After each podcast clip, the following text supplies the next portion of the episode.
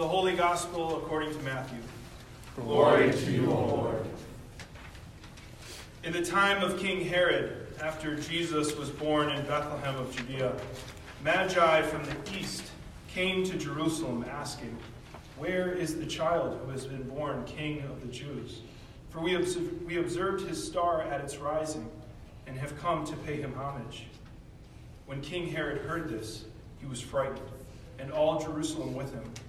And calling together all the chief priests and scribes of the people, he inquired of them where the Messiah was to be born. They told him, In Bethlehem of Judea. For so it has been written by the prophet, And you, Bethlehem, in the land of Judah, are by no means least among the rulers of Judah. For from you shall come a ruler who is to shepherd my people Israel.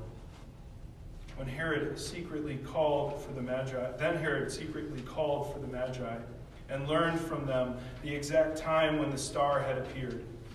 Then he sent them to Bethlehem, saying, Go and search diligently for the child, and when you have found him, bring me word, so I may also pay him homage. When they had heard that when they had heard the king, they set out, and there ahead of them went the star that they had seen at its rising until it stopped over the place where the child was. When they had saw that the star had stopped, they were overwhelmed with joy. On entering the house, they saw the child with Mary his mother, and they knelt down and paid him homage. Then, opening their treasure chests, they offered him gifts of gold, frankincense, and myrrh. And having been warned in a dream not to return to Herod, they left for their own country by another road. Amen. The Gospel of the Lord. Praise to you, O Christ.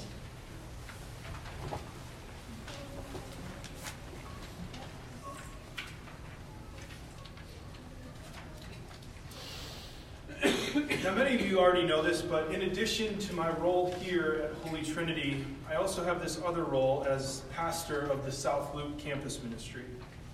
And in that role, along with my board of directors and our student leaders, we do our very best to engage with students and staff and faculty from Roosevelt, Columbia, DePaul, Robert Morris, and all of the other schools here in the South Loop neighborhood. Inevitably and often, we are asked the question well, how many people are you actually serving? And I used to be really insecure about answering that question because early on, we weren't serving that many folks. And in campus ministry, it can be hard to tell exactly who and how many you are in fact serving. Because as a campus ministry, we don't have just one central moment each week where everyone shows up. We have many. From our small groups to the South Loop Community Table, where we serve our neighbors experiencing homelessness, to inviting people here to worship on Saturday nights with Holy Trinity in the Loop, to our game nights, to our trips and retreats and movie nights and everything in between. People plug in to the things when and where they can. But that sometimes means we only see them once or twice in a semester. And that doesn't even count the folks who might never gather with us formally, but know of us. And folks like that are hard to count. But what I have started to say to folks who ask us that question, how many people are you serving? I've started to say that we have about 25 students in our close orbit and another 25 who reside in the outer rings. And it's my prayer that even if one of those community members is just peripherally drawn into our orbit, that they would experience the gravita- gravitational center of grace that we orbit as a community.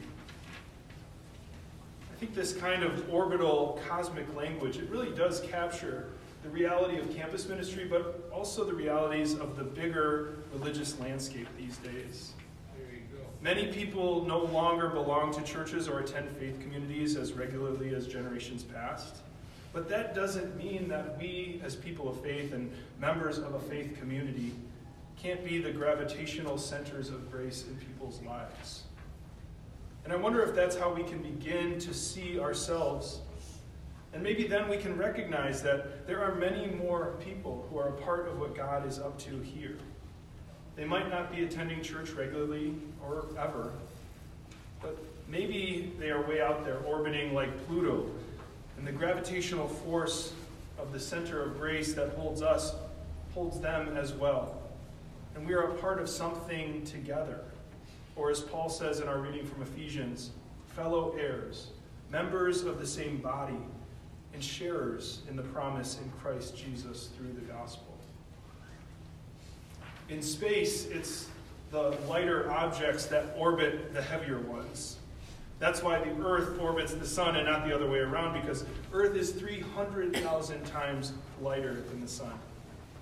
But it's not just weight, it's gravity.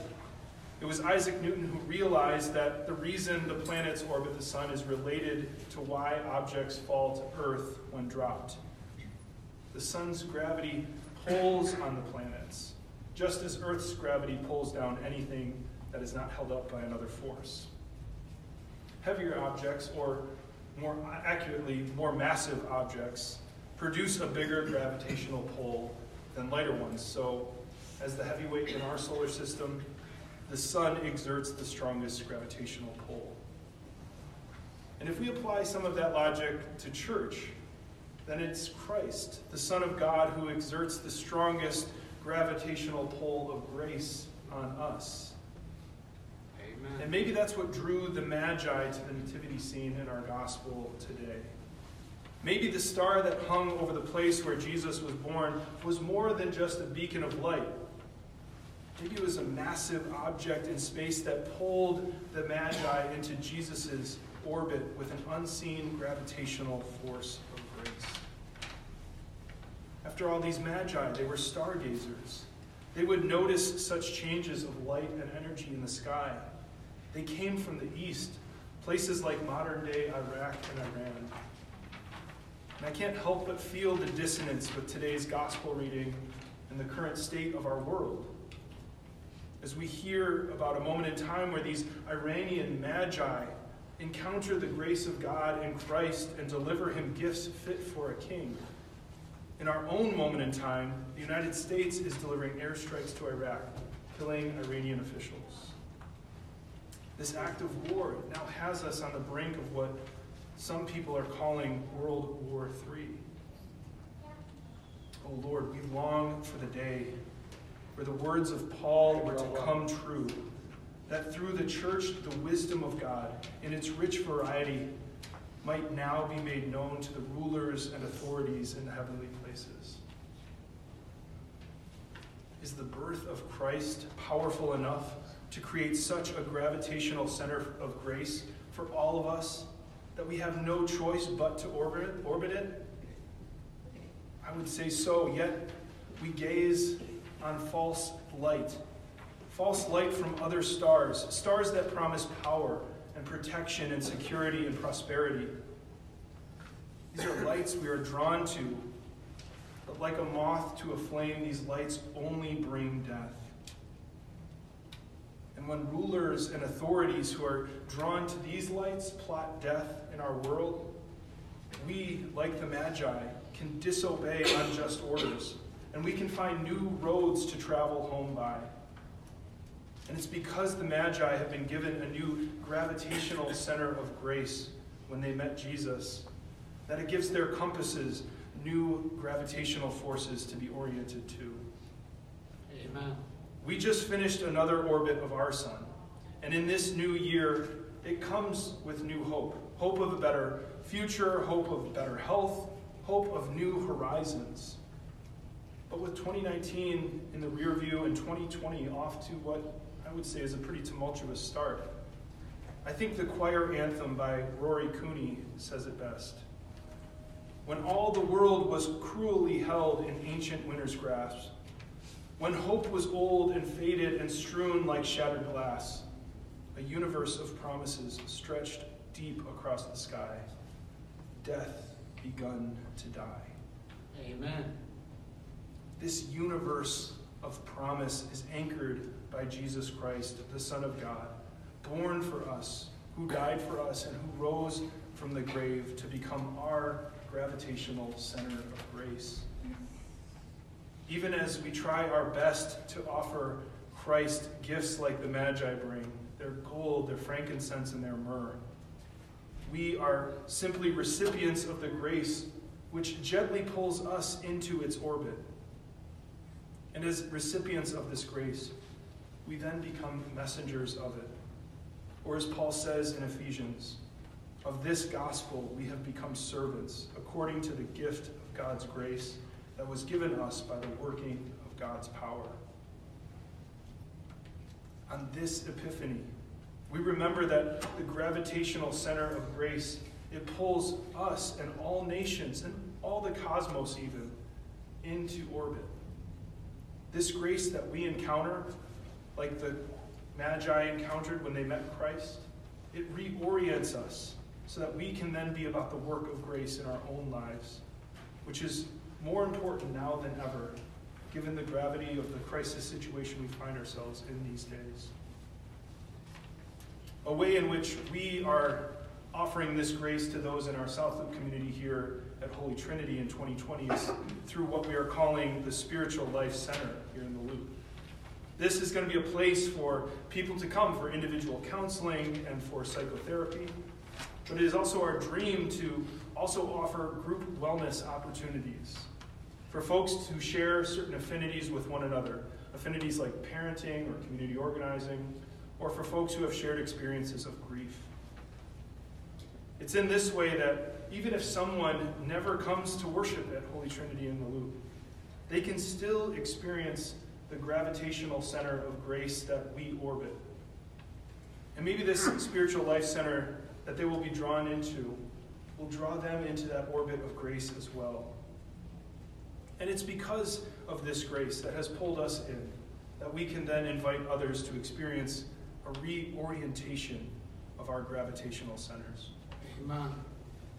With our compasses oriented to the gravity of grace encountered in Christ, new roads will emerge for us personally and collectively. And even when we lack the hope or the strength to, to continue on our journey, we can trust that the gravitational center of grace in Christ continues to hold us in orbit. Definitely. And even in this new year, with all this early tumult that we've experienced, God will continue to carry us in grace through this 2020 year. Sometimes moving within this graceful orbit will look like disobedience for us. Disobedience when unjust rulers deal deathly orders. But these new roads that we will experience and that we will travel by will bring us life and love abundant.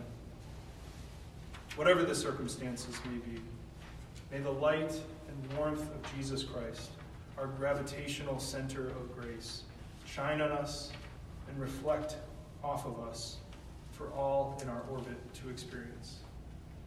Amen.